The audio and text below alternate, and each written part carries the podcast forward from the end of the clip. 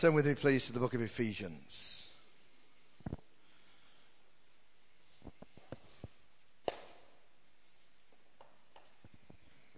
Ephesians chapter 1. And for sake of time, let's just look at verse 18 onwards. It says that the eyes of your understanding being enlightened, so that you may know what is the hope of his calling, and what are the riches of the glory of his inheritance in the saints? And what is the exceeding greatness of his power towards us who believe, according to the working of his mighty power, which he worked in Christ when he raised him, raised him from the dead and seated him or sat him down at the right hand in the heavenly places, far above all principalities and powers, might and dominion, and every name that is named, not only in this age, but also in that which is to come. Jesus has been raised and seated now at the right hand of God the Father on high. Ephesians chapter 2 and verse 4. But God, who is rich in mercy, because of his great love with which he loved us, even when we were dead in trespasses, made us alive together with Christ, for by grace have you been saved. And he has raised us up together and made us to sit together in the heavenly places in Christ Jesus so that in the ages to come he might show the exceeding riches of his grace in his kindness towards us in Christ Jesus. For by grace you've been saved through faith, not of yourselves, it's the gift of God, not of works, lest anyone should boast. For we are his workmanship created in Christ Jesus for good works, which God has prepared beforehand that we should walk in them. Let's pray together. Father, help me, I pray, to communicate something this morning that will help us in our walk, challenge us in our walk, spur us on in our walk, and may it be, O oh God, that you yourself would be glorified through the preached word in Jesus' name. Amen. Amen. Well, you can tell, even over the last few days, I've been involved in a lot of travel. Since taking on this role just over a year ago, um, I think I'm on about 25, 26,000 miles that I've driven uh, up and down the country. But it's not just in this country. Just um, a couple of weeks ago, about what, perhaps, perhaps two months ago, just before the conference it was, I went on a, a massive trip. I don't intend to go on these kind of trips, let me tell you. Um, I, I, believe that my place is here in the UK. But some of these things were already set up, and then there was other things that came on board. And in the space of about four weeks, I went on 15 different plane journeys. It started off by flying out to um, Portugal. From Portugal, I went to Italy. From Italy, I went then into Sicily. From Sicily, I went to India. From India, uh, I went to Malaysia. From Malaysia, I went to Australia. From Australia, I went over to Honolulu. From Honolulu, I went up to Dallas. Then there was the cloud and the cancellation of BA people. And, so, in order to get home, I had to fly down south of uh, America and then over to England. And then in England, in the next week, I found myself in two other countries one in Wales and one in Scotland. So, why I am saying that is because I'm in a very, very privileged role and a very, very privileged position whereby I am able to meet an awful lot of people from all walks of life Christian leaders, not just within, of course, the fellowship of assemblies of God, but uh, those men and women that God has raised up at this time. And I, I count it a great honor to be able to sit at times and just listen and glean from them. And so, what I'm going to share this morning, I've entitled actually some of the things that the Holy Spirit is emphasizing to his church today. I mean, I've just called it that now. That was a long title. But it's what God the Holy Spirit is saying to his church today.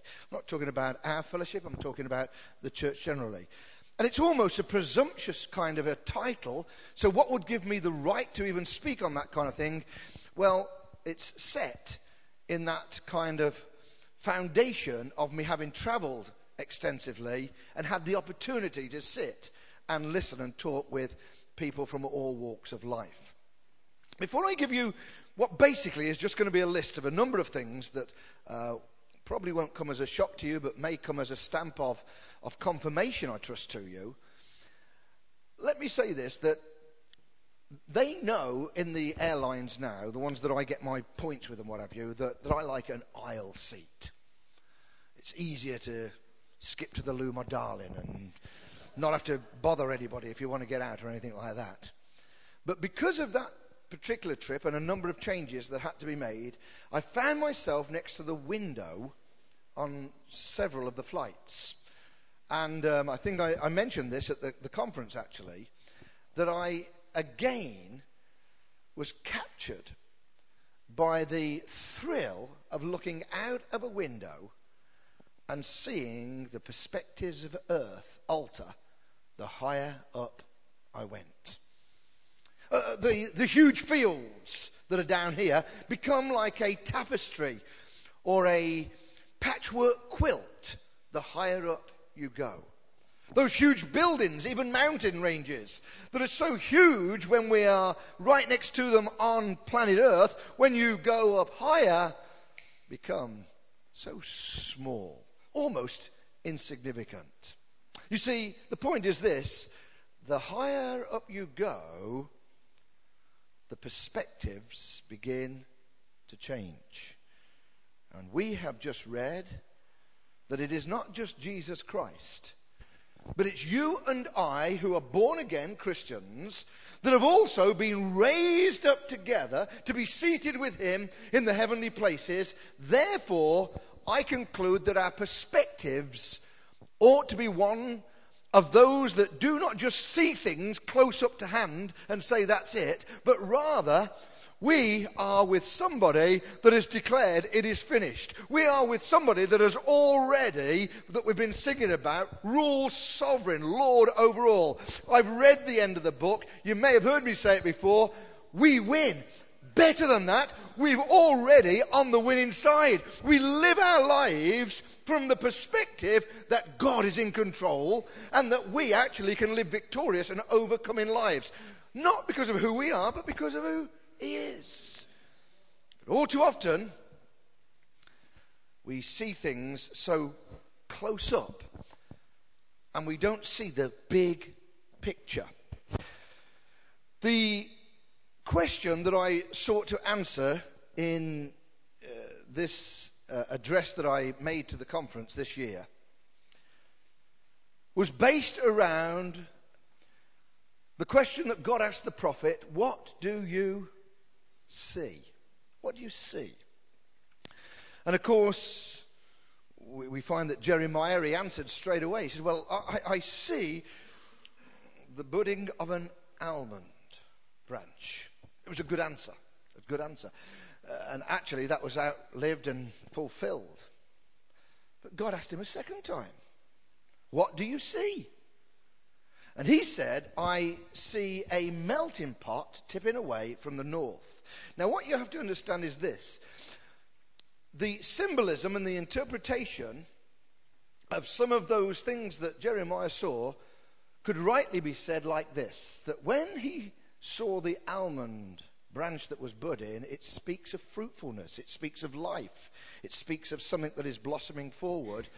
It was a good perspective to have. When he answered, he said, I see uh, a melting pot tipping away from the north. Actually, that is symbolic of hardship and trouble. It's indicative of pending national or international crisis. So, how do you see your church? How do you see this nation? How do you see what God is doing on the earth today? Is it that of an almond rod that is budding forth, that there's life and there's something good and uh, you're excited because there is something? Or is it, in fact, a perspective that says, oh, well, there's impending trouble? In fact, there may be trouble ahead. you didn't know I could sing, did you? See, the higher up you go, the more you're able to say, I see that there's good things happening. That's not, though, to n- deny that there are some pretty awful things that are happening. And quite obviously, to ignore what is happening and just say, oh, you know, everything's wonderful would, would, would not be the case. Um, where's Kent? Where's this Kent? It's near here, isn't it? It's not far. Is it the next county? Down, bit down, is it? Quite a long way down. Uh, geography was never a strong point of mine at school. Nothing was a strong point of mine at school. The Kent Police Force now are stating that if the police arrest somebody or if they even question somebody, they must not ask for the person's Christian name because that might be offensive. Hmm, kind of a bit strange, isn't it? Our, our own Prime Minister has just recently, of course, and this is not, not to bring condemnation, I'm just painting a picture of what is happening, uh, has just uh, been the first Conservative uh, Prime Minister ever to have in Downing Street a reception for the gay lobbyists and the uh, promoters of that alternative form of lifestyle. I, I was reading just literally sitting there because I printed this off um, last night late and I didn't even have a chance to, to read it. This is quite a, quite a good little thing you can get. Um, it's the Christian Institute. Now, we haven't got to become fearful by this, and we, I'm not, you know, one of these that just says, oh, dear, terrible, terrible, terrible. But it just gives you the news as to what is happening in both in Parliament uh, and across the nation. It now says that Richard Dawkins wants to start an atheist school. Prominent atheist Professor Richard Dawkins wants to set up a school where children can automatically work out that they are atheists. There's another thing. This has happened this week. A transsexual man has won the right to be treated as a man in the marriage system and a woman in the pension scheme. That's confusing. Arthur or Martha, I'm not sure which. The Lord Mayor of Leicester has banned Christian prayers before council meetings by branding them as outdated, unnecessary, and intrusive. Millions of pounds of British taxpayers' money will continue to fund abortions in developing countries because David Cameron has ordered that of the Department for International Development. And so it goes on and on. So there is, there is much that is dark. There is much of that, that melting pot coming down from the north. But the things that I share with you are shared from the perspective of one that predominantly is a visionary. Predominantly is someone that sees, yes, I'm not going to ignore that there are some things that are happening that, well, we, we, we need to, to have a voice and we need to make a stance. Uh, but the, the truth is, I believe in the sovereignty of Almighty God. I, I believe that if we say He's Lord, then he's Lord of all. And he's seated at the right hand of God. Oh, but hang on. The Bible tells me that God has raised us up so that we are seated together with him in heavenly places as well. And the higher up you go, the different the perspective. So, what are some of the things then? And they won't come as a surprise to you.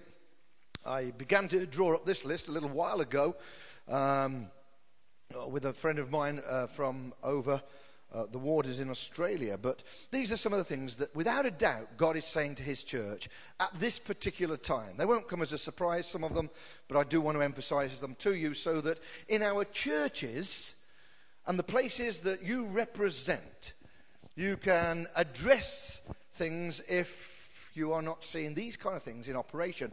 The, the, first thing that I jotted down was the word generations. And by that, I simply mean this that today's church has got to understand and embrace the truth that God works in his people and through his people generationally. He always has. He is the God of Abraham, and he's the God of Isaac, and he's the God of Jacob. He's the God of the Father and of the Son and of the grandson. In Joshua chapter 24 and verse 15, it says, As for me and my household, we will serve the Lord. It is not about the next generation. It isn't about the past generation. It's about the present generation that embraces the good things of the past and embraces that that is going to push forward in the future. For we need the zeal of youth and we need the wisdom of seniority. The sad thing is, of course, it is possible have the wisdom of youth, and you can have the foolishness of seniority. But generally speaking, those that have lived their lives like a John Strachan. I, I sat with him on quite a number of occasions and let him just talk. Boy, oh boy, his words were words of wisdom. And uh, I would say to any younger ones that are here, get, get alongside. Don't, don't be afraid. To ask questions of senior guys. Make an appointment. Take Keith Mundy out and buy him a coffee or buy him some fish and chips or something. That'd be a good idea. And, and let him just tell you some of his experiences. There's wealth there. There's wealth of experience. But probably he wouldn't be able to run a five mile marathon because it would be a marathon, five miles. But, some youth can. We need the zeal of youth and we need the wisdom and the maturity very often of the elderly. Now, this is just me, okay? Don't be offended if you disagree with this, but I don't like this idea of passing the baton on. I just don't like that at all. Um, I understand that when we come to a certain age, and some of you need to hear this, don't, don't overstay in a position of pastoring and, and all the good that has been done in the years is ruined because of holding on to something. We need to tackle issues like that in Assemblies of God. And uh, I know it's an unpopular message.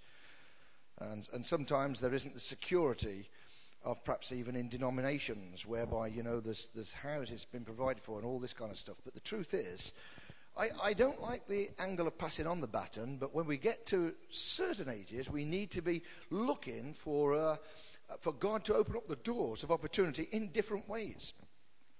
What do I mean when I say I don't, don't like the idea of passing on the baton? Well, my son, just uh, uh, the week after the conference, so it's probably about six weeks now, is it, or something like that? Oh, dear me. Pray for this church, won't you? My son has become a pastor or at least, I don't know whether you become a pastor, but, but he was inducted into a church, a church that we pioneered 13 years ago uh, over the water from Liverpool in a place called Wirral, Bebington in the Wirral. And so my son was inducted into that church about six weeks ago. Lord, bless the church. Oh, please bless the church. He's a character. He's like his mother. He's got a lot of naughty ways in him, know. So we do need to pray for that church. So he could come to me and he could say, Hey, Dad, give me a baton. Tell him where to go. He's not having my baton. Do you know why? Because I want to be carrying a baton like John Strachan was right to the end. You don't pass on the baton. What you do, you recognize different times in, in your life, and then you can run together the young with their baton and the old with their baton. Every one of us has got a ministry to fulfill. Every one of us has got something to bring to the church of Jesus Christ. And I love it when I go to churches and I see little boys and girls there, and I see uh, young people there, and I see the young marrieds there, and I see the middle aged there, and I see the elderly there. That's what church is all about. Jesus said, I will build my church, and the gates of hell will not prevail against it. I tell you another thing I don't like, so you might as well hear it from me. I don't like these people that go out and say, I'm going to pioneer a youth church. I've only ever been involved in pioneering, really. That's, that's been my, my life. I, I love pioneering. But how ridiculous to pioneer a youth church. What happens in 15 years' time? It's no longer a youth church. So what we've got to do is have a perspective whereby we want to reach the young people. Of course we do. We need their zealousness in the kingdom. But we've got to realize that it's a generational thing that God is into. And so in your churches, look around and realize that for the church to keep advancing, the Holy Spirit is definitely re emphasizing to his church the importance of generations. There's so much more I could say about that. The, the second thing I've jotted down is this, and this has been a hobby horse of mine. We, sh- we shouldn't have hobby horses, but it's, but it's been something that I've always had with me, but it seems even more important today than ever, and that is to redefine what we mean by ministry. You see, to use a very well known phrase, we talk about the priesthood of all believers. In 1 Peter chapter 2 and verses 4 and 9, we read about a holy priesthood. We read about a royal priesthood. We read about a special or a peculiar people. Some of you used to say the Assemblies of God definitely fulfills that role. Well, I don't know what they meant. I think it's healing myself, but no, it doesn't. I do have to be careful it doesn't become a hobby horse, but let me tell you, I do not like a higher hierarchical system. And here I am, national leader of Assemblies of God. I, I, I would like to think, because this is how, this is how thick we are when we become denominational. If I could draw a triangle, and at the top you've got the national leader, and then you've got the national leadership team, and then you've got the regional leaders, and then you've got the regional leadership team, and then you've got the pastors, and then you've got the people within the churches. We've got to tip that right upside down. If my role is anything at all, it's to help turn that upside down. It's the people that count, it's our churches that count. And in fact, it isn't a hierarchical system. You can't have good leadership unless you've got good fellowship. It's amazing the number of people that I meet. I say, What do you do? So I'm a pastor. Oh, very good. Well, why is everybody a pastor? That's another thing I'd like to get into, but I'm not going to today. Oh, uh, uh, yeah, yeah, yeah. How many, how many in your church? Well, not, not too many. Well, that's okay because good things come out of small church, small acorns. Uh, oaks grow out of small acorns. So I'm not worried about the smallness of churches. But if after years and years and years there's the same kind of amount, then we have to question something because actually, to be a leader, you've got to have followers. And if you ain't got followers, you ain't a very good leader. and there's another thing if you've got leadership, then you will also understand the principle of fellowship. So I need people that I can look up to as well as, you know, bring in a leadership to others. Hmm. There's, there's so much we could say on this whole question, but I want you to value your volunteer workforce. I want you to volunteer, really value the people that, that are in the car park or make the coffee or this kind of thing, or clean the church, because they are ministers of the Lord Jesus Christ. Understand that. Understand that. I, I believe in apostles and prophets in the marketplace. I think we need to see more of it. So the person that is the, the checkout girl at Tesco's or Lidl's, depending on, or Waitrose, depending on where you go, is actually a minister of the Lord Jesus Christ and is to reflect something of the beauty of Jesus in that particular role. She becomes the eyes and the ears and the, the feet of Jesus in that particular role. So it's not those that stand on the platform. It's every single one of us finding out. Okay, there are the gift men and women of Christ. There is that gift that God has given to this church of the apostle, prophet, pastor, teacher, and evangelist. What's that for? It's so that they might help mature or perfect the church for the work of the ministry. So please, please, let's let's knock this out. If, if there is any of this in AOG, let's knock it out.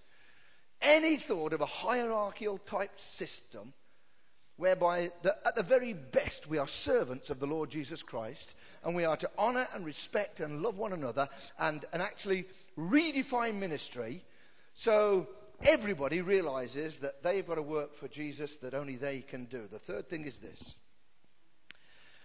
And that is, as I've traveled around, I, I am understanding more and more about the power that there is in honoring. Now, I'll explain that because I've seen it go absolutely ridiculous.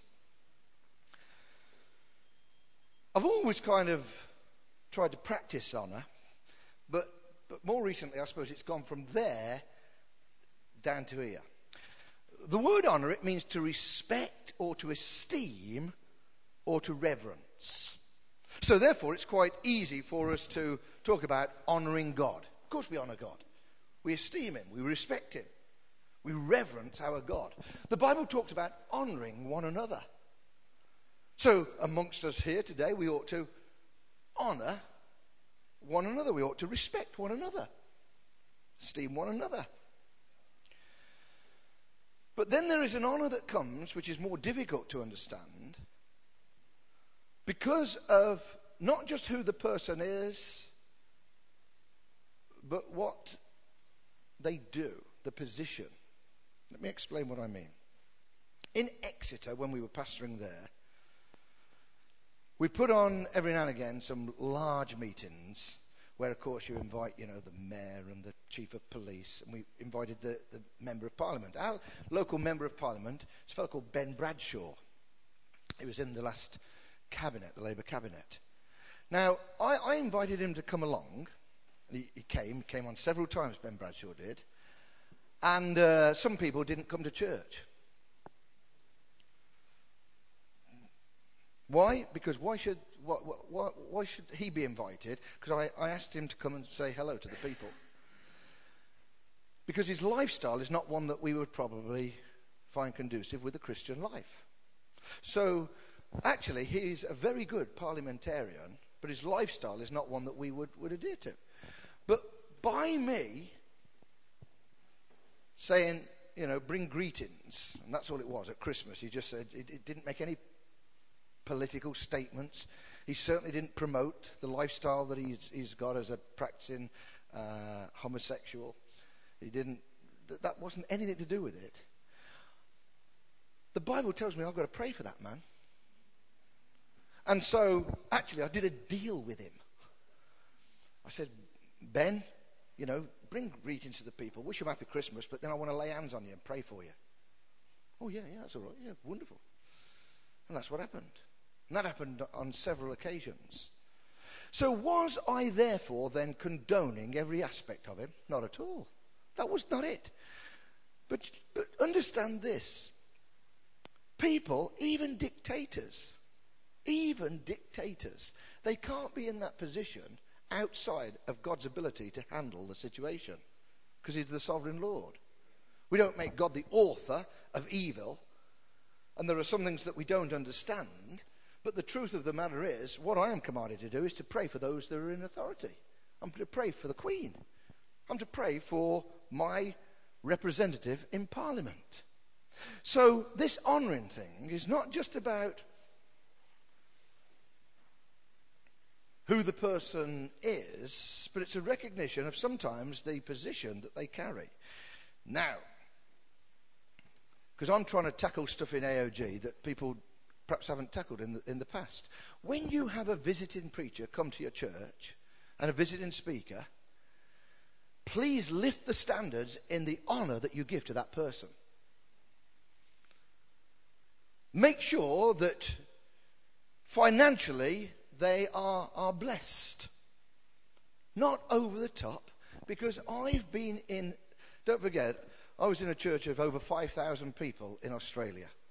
I have seen the excesses in this thing, and it's, I was going to say stinks, but you shouldn't say that, should you? It's, it smells terrible. There's something very bad. You scratch my back, and I'll scratch yours. And some of the honorariums and some of the things that go on in some of the circles of Christendom are not good. It's not honoring, it's, it's just evil, really. It's very, very bad. And I'm talking about tens of thousands of pounds or dollars can be exchanged in all kinds of. Now, a man is worthy of his honor, but you can take it all too far.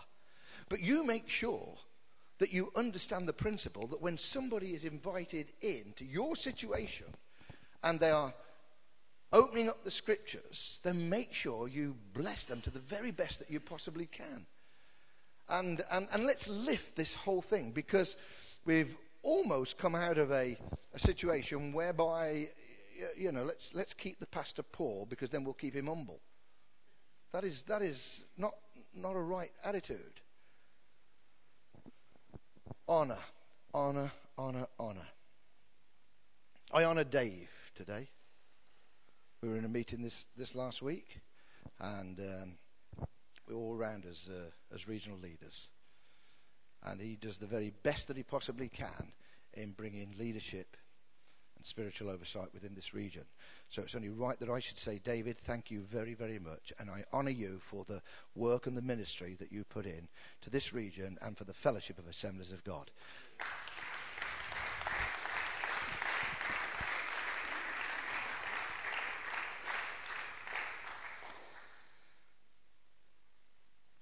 I don't know him all that well. Just a little trip in India and a few jacuzzis.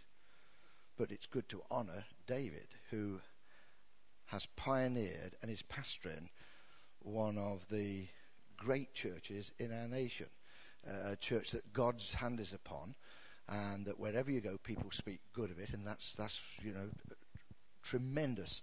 And the vision that is in this man, and uh, of course, when you're away on well, it wasn't holiday, was it? It was, dear me, it was com- one of these compassion trips. So you're moving around from place to place very quickly. But, but you know, I, I want to say that just within your region, because Peterborough is just up the road, and outside of a fellowship of assemblies of God, you've got here a man who carries an apostolic mantle, has wisdom probably beyond his years, gifting beyond what he even realizes, and it's right and proper. And I have no apology in saying I honor you, Dave, as the man of God, and we welcome you here this morning.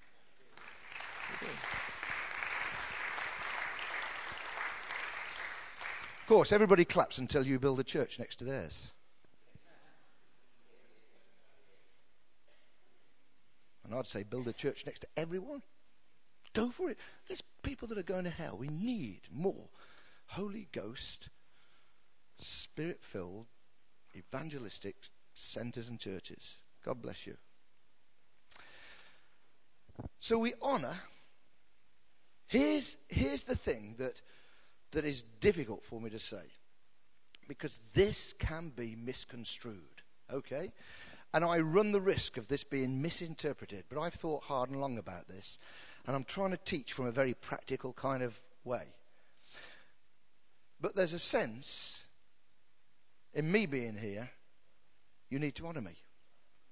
That's a funny thing to say. John, are you getting proud and puffed up? No, no, no, no, no. You see, why I'm telling you that is because it's not for my benefit. Because I don't need it. I don't, I don't need anybody's honor. I really don't. What honor does, it says more about the people that do it than the person that receives it. And if the people that receive it receive it incorrectly, that's their problem. You see what I mean? So therefore, you say, but I, but I don't even like you, John. No. But I've got a particular role. And out of that role, then, you honor the, the position that it comes, which is what I was speaking about before. And we've got to learn something that when we do honor correctly, we did it at the conference. We had Gordon Burgess out. And we pulled him up. We flew him over from Spain. He's been a missionary out there. He's just lost his wife. Uh, and, and there is this man who has planted how many churches? I don't know how many churches he's planted in Spain. And, you know, is, is, is kind of not all that well known. A little bit like Johnny Strachan. John Strachan, they held up a New Testament that he had translated into urdy-gurdy-wordy or whatever it was. And is now being, I think, 50,000 of these New Testaments, no, it would be more than that, sorry, 500,000 is it, of the urdy-gurdy language that John did. Unheard of hero. Unheard of hero. And with Gordon Burgess at the conference, we called him up. He's now a senior guy. I don't know, I don't know how, long how old he would be. But to see him stand there and for the whole 900 leaders to stand and applause, was he becoming big headed? Not at all. It humbled him. It thrilled everybody else because honor was being done in a correct and powerful way. And wherever I go in the globe, I see honor being done correctly and I see it being done incorrectly. This is just my kind of thing, okay? Again, forgive me for this.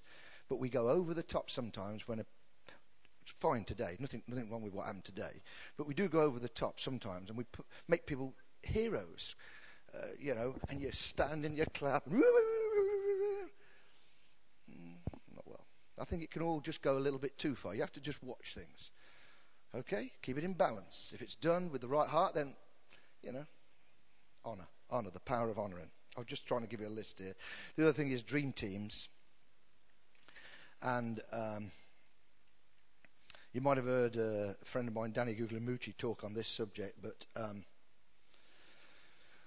he's got a great message actually about the lame man that was carried by those four boys, four of his mates. So, you know, they went to the roof and opened the roof up and dropped, dropped Jesus down. And the kind of point that he makes is this that all of those four people that carried him, they were in the same place. And they had the same purpose. They wanted to see the guy healed. And they had the same passion that that was their heart's cry. And they were all walking at the same pace, because if somebody had been walking at a different pace, it would have gone wonky. And yet they were all in a different position. And that's what we need in our teams. We need to, to recognize that we, we need to be one in heart. We need to have the same purpose. We need to be going at the same kind of speed. But we can have different giftings and a recognition of that. And there's nothing at all wrong with it. Dream teams are what God is into. If you call it apostolic teams, dream teams, call it what you want.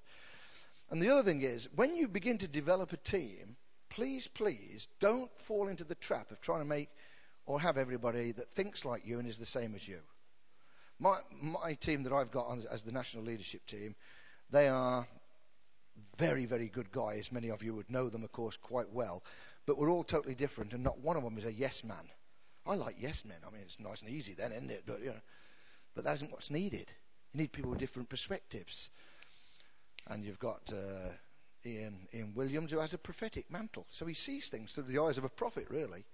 And you've got Ian Watson, pastor to pastors. I mean, he's just, he uses pastoral stuff. Lovely. And then you've got Johnny Andrews, I mean, he, he, could write a, he could write a word, he could write a book on, on the word but. Is a, you know, uh, is a teacher and, uh, and great, great gift. Wonderful preacher, communicator. And then you've got Dougie Williams. He's got the APEC ministry. He's got all, what I mean by that is an apostle, prophet, pastor, teacher. He's got the lot. I mean, that guy, he's just, you know, from, from, and Ken as well. It's, they're all different, different men. But that's what we've got to do. All be different within our teams. Seeing things, but working together. Team is what it's about. It's not for the individual. No superstars. I don't like the superstar syndrome. You've got to be involved in this, I think, these days in order to have a credible ministry within your church. It's spoken about a lot, but community transformation. In other words, it's not about the four walls of a church and what happens inside there, but it's also about reaching the people within your community. Matthew 9 and verses 37 and 38, Jesus says to his disciples, The harvest truly is ripe. It's plentiful, but it's the laborers that are few. So pray that, therefore pray that the Lord of the harvest, he'll send out laborers into the harvest field. We need to be sent out, not stay in. We need to speak out, not stay silent. We need to look out more than we look in. In Isaiah 58 and verse 7, it says, Should we not share your bread with the hungry, bring to your house the poor who are cast out? When you see the naked, you are to cover him and not hide yourself from your own flesh. It's really about being the salt and the light. It's all about being solutions within our communities. And um, we, we now go, Andreen and I, to a pioneer work which probably wouldn't surprise you. Andreen, she, she's my wife. She's a, she's the quiet one of the two, but boy oh boy, she's getting stuck into this pioneer work. We support a young man, and uh, it started this year. The work did in Portishead, where we live, which is like a little. I don't know whether you call it a village or a town now, but on the south of south of Bristol, and he's just started a work there with his wife, and there's about 40 people now, uh, 20 or so adults and about the same amount of kids. Hire a school. And that's our local church. He's my, he's my pastor, really. And so he, he, goes all funny when I call him pastor, and you know it's kind of nice. And although I'm not able to get very often on Sundays because of travel, uh, my wife's there, and she's a trustee, and it's just absolutely uh, tremendous. And even though they've only been going since the beginning of the year, and it's a brand new church plant, already, as a part of the DNA, he has set into the people that are attending something of this involvement in the community. So they did a, a litter pickup the other week, where they went to an area where there was particularly a lot of litter that had been left, and they just cleaned the streets. Why? Because he wanted to see people in the church? Well, of course he does, but that's not why we do it. You don't do it simply to say, right, if we do this, we're going to get more people in our church. You do it because it's the right thing to do. Jesus went about doing good. And I think that community transformation is a little bit like how we ought to give of our finances. You don't give in order to get, but when you do give, you do get. If you give in the right manner, then God is no man's debtor in any way at all uh, and just blesses you over and over again. And if you're involved in community transformation, if you're involved in reaching out to the people and just trying to feed the poor and look after the widows and, uh, and paint a school building because it's got graffiti all over it uh, and lift the standards of your community, let me tell you, that's a part of the ministry of the Lord Jesus Christ. And the other thing that happens out of that is the knock on effect of community transformation is government influence. Um, it just seems to be linked in there that that when you, you do things within the community, the councillors get to know about it and, and, and, and doors open. We've got a fella in our fellowship. I'm going to tell you who he is because he's, he's a real good mate of mine. But he's one of the weirdest guys in AOG. I mean, he just is. He is. He's an unusual character. For a start off, he, he walks like a bear. Walks like a bit like that. He's got this big beard and looks to me real scruffy. I always tell him, You are scruffy. More recently, over the years, he's got more eccentric. And when you see him now, he's always got a cap on. So he'd come to his regional meeting, he'd be here today if it was in this region, and he'd sit at the back like that, with his cap on, his big beard. His name, because you're all wanting to know now, aren't you? is Alan Hewitt. No, it's not Alan Hewitt. No, it's not Alan, no, it's not Alan Hewitt. No. It's, it's Peter Cunningham. Now, Pete Cunningham, he was pastoring up in Southport. He's now handed the church over to his son because of the ministry that God opened up to him. He is the only person I know in the country that can put up a big banner. We have abolished homelessness in Southport. There is no homelessness in Southport. Why? Because a good number of years ago, he put his own money in together with someone else, and they bought a little house and started to do it up and took in two or three of the drunks and a couple of the tramps, and, and then, then you did another house. And, and now he heads up a thing called, I think it's Green Pastures or something like this. And they're, they're all over the country, these jolly houses. If you want to know about helping homelessness, get in touch with Pete Cunningham. But here's the funny thing this, this funny, funny guy who's nowhere near as smart looking or as good looking as you and me. The doors of Parliament are open to him. He's invited to go and have an audience with prime ministers and, and cabinet ministers because they want to know how do you do it? How can we, how can we partner with you? Because he's actually fulfilling something of a criteria of eradicating homelessness. What? A, he's one of my heroes. I think he's absolutely tremendous. And he's a funny guy. Funny guy. When we talked earlier about peculiar people, he fits into the category. He has got the most wonderful wife. And six, I think it's six kids, all serving Jesus, red up for God. I love Pete Cunningham. And I love to be able to talk about him because he kind of goes against the trend of what you should look like and be. But because of his involvement in the community, then the government influence has come. Why don't you think about why don't you think about doing something different? Why don't you allow your name to go forward as a school governor or a councillor? You probably all know here that for 10 years I was a magistrate. And I'm the least likely person to be a magistrate. Hmm. I think my time has gone. We could talk about having focused missionary involvement. And by that I mean it's not just a case now of give a hundred pound here and a hundred pound there, but get, get something whereby you can know what is happening. Be involved with them more intimately. Help to build a school, but make sure then that sometime you go out and see that school or, or what have you. I wish I had time to talk about this, but one of the hallmarks of what the Holy Spirit is doing in the church today is in the whole whole area of the miraculous. Oh, never ever let go of your roots. Realize this that this fellowship was birthed out of the miraculous by men and women of faith who believed in the miraculous. And when I say practice the miraculous, it was Smith Wigglesworth who said, If the Holy Spirit isn't moving, I'm going to move the Holy Spirit.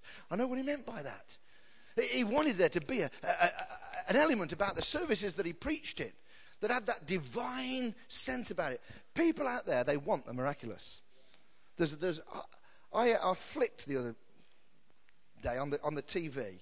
There's that many people with crystal balls and saying, oh, yeah, ring this number and you'll be, I'll be able to tell you how your Uncle Fred is, how he's getting on up there. Oh, yes, he's looking down on you. He says he's very happy. What a load of yeah, people, thousands of them. Why? Because there's, a, there's something inside mankind that seeks after that, spiritual dynamic that is outside of what the natural mind is. And we need to have that walk in the Spirit so that our services are impregnated with the element of surprise. God, do what you will today. And let there be, not only in our services, but in our lifestyles, something about the miraculous. Go for the miraculous this weekend. You'll have heard me say it before. I'm going to keep saying it until every one of our churches goes along every Sunday believing for people to be saved, filled with the Holy Ghost. That's the other thing. Oh, I wish I could get onto this. My time's gone. Get people filled with the Holy Ghost. You've got guys like this that isn't AOG, that is, you know, moves in. And a lot of our churches that have become established, oh no, we've become respectable. No, we, don't, don't let there be speaking in tongues. Don't, don't you, don't get me going on it, my time's gone. The other thing we've got to handle, and we've got to understand this, is divine networks. Not denominations, but divine networks. See, the truth of the matter is, whether we like it or not, God, God moves outside of the confines of what we think are our wars. Now, am I Assemblies of God?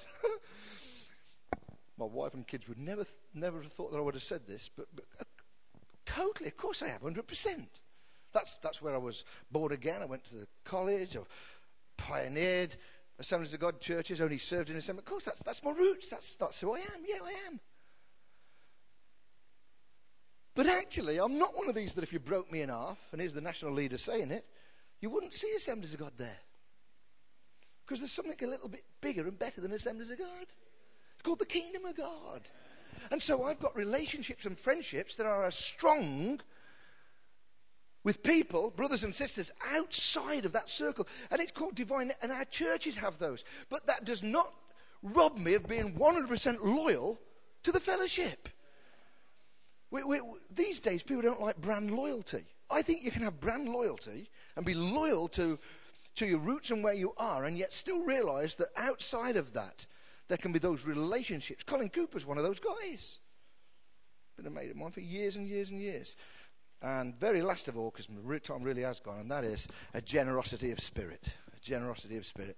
And I, I wish I could talk about that, but wherever you go in the world today, you see that where God is blessing, there's it's amongst a people that, that know how to be generous. And I'm not just talking here in the finances. I'm not just talking about that. I'm talking there's something more than that. It's, it's the generosity that, that Joel Edwards displayed. Now, Joel Edwards I mean, he was the chairman of the Evangelical Alliance. He now runs the Micah Project, which I want everybody to get on board. It's a tremendous thing. Remember the date, the 10th of the 10th, 2010. That's a real initiative of a prayer day for really trying to keep governments to account for the abolishment of poverty and, and so on. Joel Edwards, he's one of our ministers. He is an outstanding, exceptional guy but when he was at the conference, there was another guy. He didn't know who he was, and this guy didn't even know who Joel was, but he overheard that this guy needed a lift. The generosity of the Spirit. Joel says, Look, look, I'll, I'll take you. Come in my car, I'll take you. Well, you would? Yeah, yeah, yeah. So he took him in his car. And they began to find out who they were. One is one of it's one of our pastors. They're both our pastors. Joel is as well. Anyway, it ended up as a divine appointment, and now this one pastor is doing one day a week for Micah Project for Joel. Marvelous little divine encounter. But my point is this Joel, as big as he is, is big because he's small enough and generous enough to say, Can I give you a lift? I'll go out of my way to make your day better. That's a big man, and that's generosity of spirit.